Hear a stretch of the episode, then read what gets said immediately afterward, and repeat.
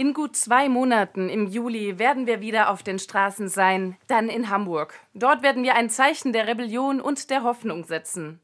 Am 7. und 8. Juli treffen sich in den Hamburger Messehallen die Chefs der 19 mächtigen Staaten der Welt und der EU zum G20-Gipfel. Sie werden beraten und Strategien verabreden, wie sie die globale Ordnung widerstandsfähig gegen ihr eigenes, zerstörerisches System machen können. Weder die Rechten wie Erdogan oder Temer noch die Vertreter des neoliberalen Weiters so wie Merkel oder Juncker werden die menschlichen Krisen dieser Welt beheben. Wer, wie Sie, nur noch von Widerstandsfähigkeit gegenüber den globalen Problemen redet, akzeptiert sie und will nicht zu deren Lösungen beitragen. Dass die G20 Teil des Problems sind, wissen wir genauso, wie Sie es selbst wissen. In Hamburg, nur einen Steinwurf von der Roten Flora entfernt, mitten in unserem Schanzenviertel, setzen sie sich zu ihrem Gipfel zusammen. Das ist ein Schlag ins Gesicht all jener, die für alternative Gesellschaftsentwürfe kämpfen und die das Problem Kapitalismus an der Wurzel packen wollen. Es ist ein Zeichen der Ignoranz, mit denen die Herrschenden sich uns gegenüberstellen.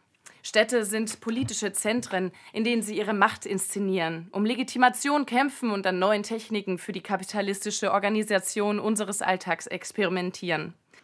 Dafür stehen exemplarisch die Millionengräber wie die Hamburger Elbphilharmonie oder in Berlin der BER. Die Herrschaftsarchitektur des neuen Berliner Schlosses, Quartiersmanagement, die Ausweitung von Kameraüberwachung, die Vertreibung aus der Lause oder Friedel 54. Im Juli in Hamburg werden wir gemeinsam mit Zehntausenden auf der Straße sein und die Zufahrtswege zum Gipfel blockieren. Dabei werden wir die Regeln überschreiten, um die rote Zone dicht zu machen, in der sich die Despoten und ihre Buchhalter treffen wollen. Und wir werden auch gleichzeitig am Hamburger Hafen sein, dort, wo es dem Kapitalismus besonders wehtut und die Logistik des Kapitals stilllegen.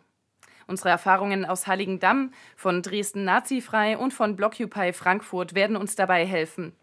Wir werden laut Nein sagen zum Flüchtlingsdeal zwischen Erdogan und Merkel, um zu zeigen, dass die Aufrechterhaltung der neoliberalen, ach so demokratisch und liberalen Weltordnung auch auf die Diktaturen dieser Welt angewiesen sind.